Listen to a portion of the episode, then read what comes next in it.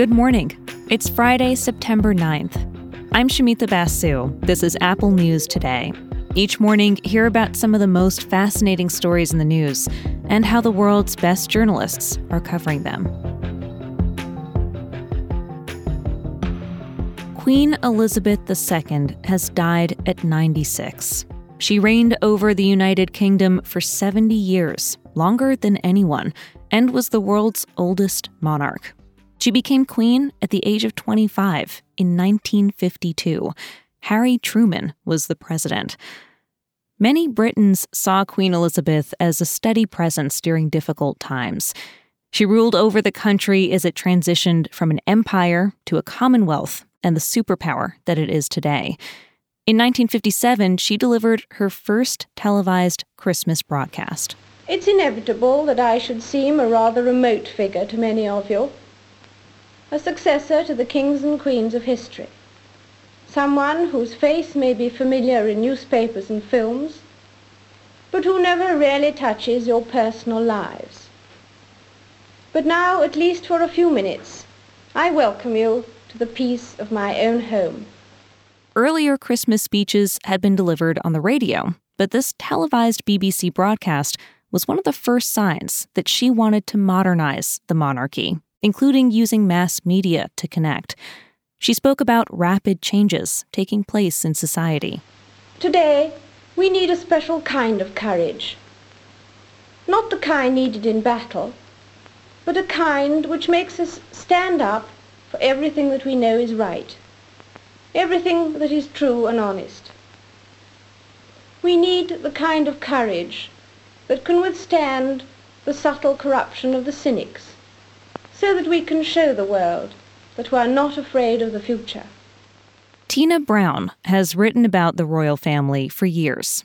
I spoke to her a few months ago, just as the Queen was preparing to celebrate her Platinum Jubilee. I think Elizabeth's legacy will be, you know, that the monarchy survives and remains an institution that embodies service and duty and stoicism and British commitment to fairness and justice. I think that that's really what she wants to see happen that the monarchy itself continues with the purpose that she's brought to it mm. and that her family can continue to do that. Brown says the Queen was all about decorum and discipline. The Queen has understood for the whole of her life the power of the royal silence, the need for her to be inscrutable, the need for her to be genuinely impartial, to not have any evidence about her of a political, a partisan, a personal point of view that could give any kind of suasion to anyone else's views. Mm. And she's managed to uphold that all of this time, which is really extraordinary. Still, the Queen faced many scandals. Several royal marriages fell apart during her reign, most famously that of Charles and Diana.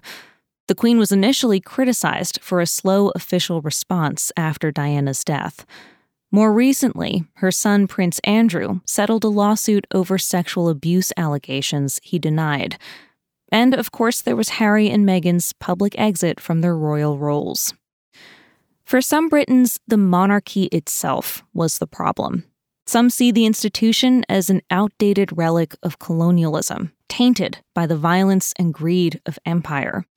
Some see it simply as a waste of public money, the Queen was personally criticized for not paying income taxes, a policy that was changed in the 90s. During her time, the monarchy made moves to cut costs.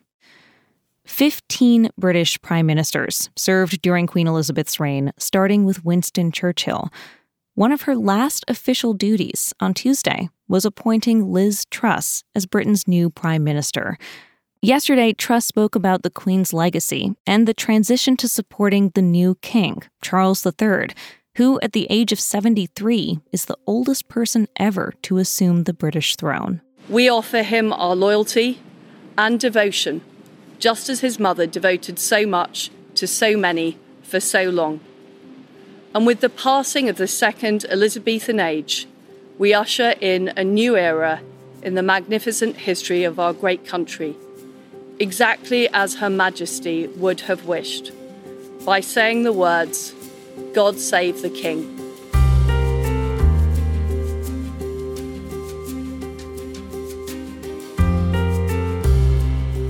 Charles became king the moment that his mother died. That transition is instant. But in the days ahead, there's a long series of events planned, remembering the Queen and marking the shift to this new reign. Today, King Charles will meet the Prime Minister in London and make his first televised address as head of state. The royal family and the government have been planning these events for decades, mostly in secret. But some details have leaked out, in particular in reporting last year from Politico and a few years back from The Guardian. The plans are pretty fascinating to read about. There's code names, orders of operation, rehearsals. Some details are planned down to the minute. Code names allow royal staff and civil servants to avoid saying things like, the Queen has died, out loud. The plan for her death was codenamed London Bridge. The Guardian reported it laid out how the Prime Minister would be informed of her death with the message, London Bridge is down. Then others in government and around the world would be informed. Politico said the day of the Queen's death was referred to by planners as D Day. So today is D plus one, Saturday is D plus two, and so on. Each day has its own set plans, including backup plans if anything goes wrong. For example, Operation Unicorn, as it's called, lays out how to carry the Queen's body from Scotland, where she died, to London via royal train. Another train would follow hers to clear piles of flowers thrown on the tracks. If rail travel isn't possible for any reason, Operation Overstudy goes into effect. That means her coffin will be transferred by plane. The Queen's coffin will be moved from Buckingham Palace along a ceremonial route. The public will be able to visit her once she's lying in state at the Palace of Westminster. And finally, her funeral will be at Westminster Abbey. We have a collection of stories about the life of Queen Elizabeth and the transition to King Charles, including a collection of rare photos from the Queen's life that have never been published before. You can find all of that on the Apple News app.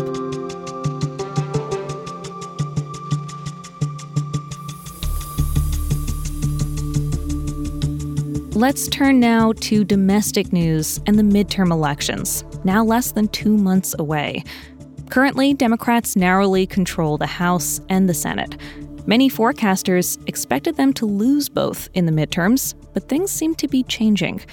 The Cook Political Report recently lowered its forecast for how many seats Republicans will pick up in the House, and it sees Senate control as a toss up.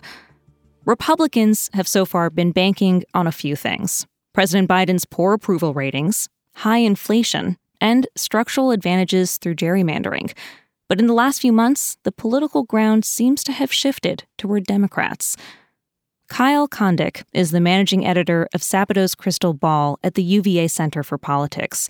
He says political predictions are pretty hard to make right now. I was just thinking, and I wrote this the other day about uh, that uh, famous clip of Vince Lombardi saying, What the hell's going on out here? when he's the Green Bay Packers coach. And that's sort of how I feel about it as an analyst. I feel a little torn he says the Supreme Court decision overturning Roe v. Wade is what's changing things. He sees a shift in polling and in recent electoral results. The political environment has just seemed to be trending toward Republicans, and that momentum, I think, has stopped and even maybe reversed itself a little bit. Over the next few months, he's going to be watching where parties are spending money and where they have to play defense. But even if there is a momentum swing toward Democrats, Kondik reminds us we're talking about super slim margins. Let's say the results in November are that the Republicans net, you know, one Senate seat and 10 House seats. On one hand, you could say, historically speaking, for a midterm, that's pretty disappointing. On the other hand, that would give Republicans control of both chambers of Congress. So that's the important thing going on here. So again, they're still very much in the game to flip both chambers.